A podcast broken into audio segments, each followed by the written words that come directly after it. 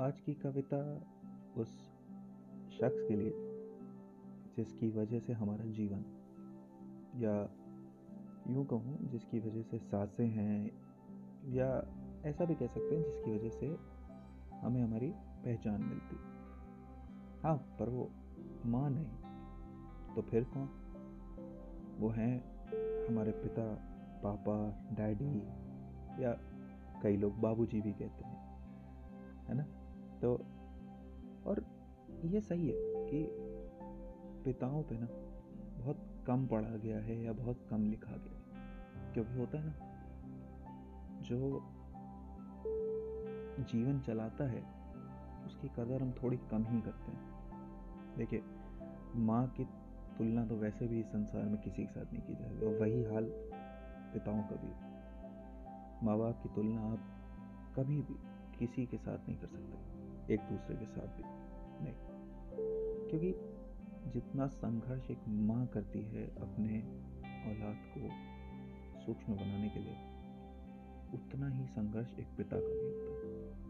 तो आज की ये कविता नमन है उस संघर्ष को, उस बलिदान को, जो एक पिता देता है।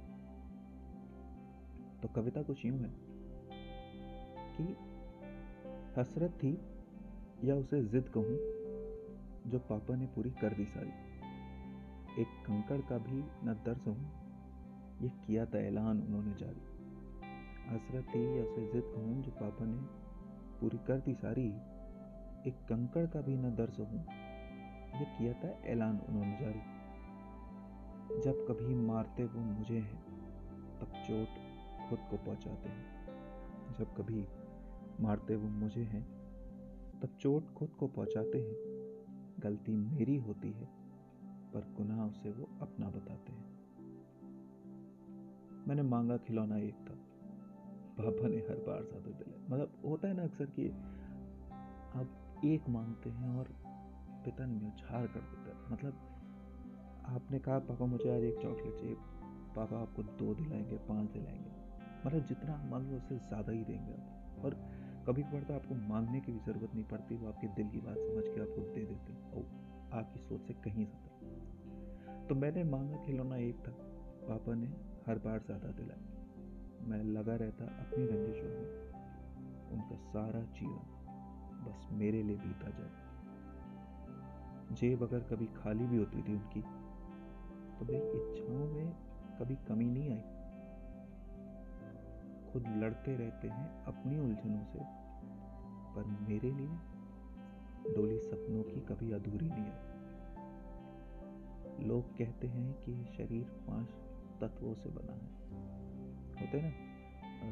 धरती, वायु, आग, पानी और आसमान। तो लोग कहते हैं कि ये शरीर पाँच तत्वों से बना है। मैं कहता हूँ कि न सिर्फ़ शरीर, बल्कि मेरा पूरा जीवन मेरे पिता के सत्कर्मों से सना है। मतलब आज मैं अगर ज़िंदा हूँ, आज हम सब अगर ज़िंदा हैं, अपने जीवन में खुश हैं, मुस्कुरा रहे हैं, सक्षम हैं, ये कहीं ना कहीं हमें फल मिला है उस कर्मों का जो हमारे पिताओं ने करा है। उनके पुण्यों का, जिसका फल हम भोग रहे उंगली थामी थी उनकी, पहला कदम लेने के लिए। उंगली थामी थी उनकी, पहला कदम लेने के लिए। आज भी पकड़ा है हाथ उनका जीवन का हर सफ़र चलने के लिए। मैं झूठ भी बोलता हूँ तो सच मान लेते हैं। मैं झूठ भी बोलता हूँ तो सच मान लेते हैं। जानते तो हैं कि असत्य है, पर हंसकर पाठ डाल देते हैं।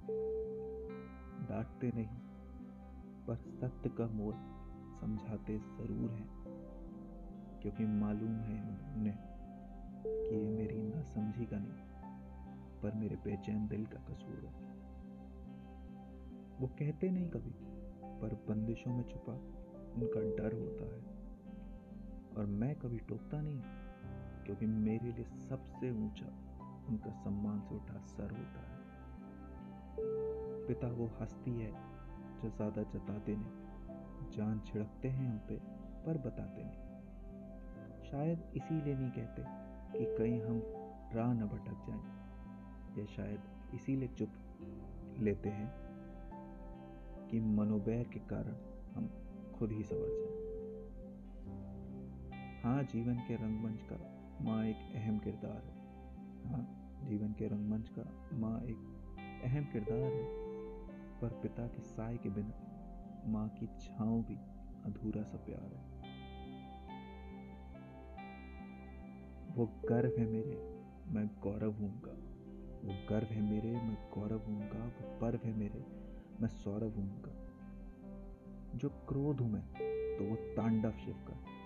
जो कांडीव हूँ मैं तो वो सुदर्शन श्री कृष्ण का। जो ठहराव हूँ मैं तो वो कमल परम ब्रह्म का। जो यज्ञ हूँ मैं तो वो आधार हवन कुंड का। मैं चाँद हूँ तो वो तेज सूर्य का। उनके बिना तो मेरा साया भी अपूर्ण था। मैं कड़ हूँ तो वह आसमान में रहते हैं। मैं कड़ हूँ तो वो आसमान में रहते हैं। चाहे जैसा भी हो, पर मुझे वो अपना बेटा कहते हैं, अपना बेटा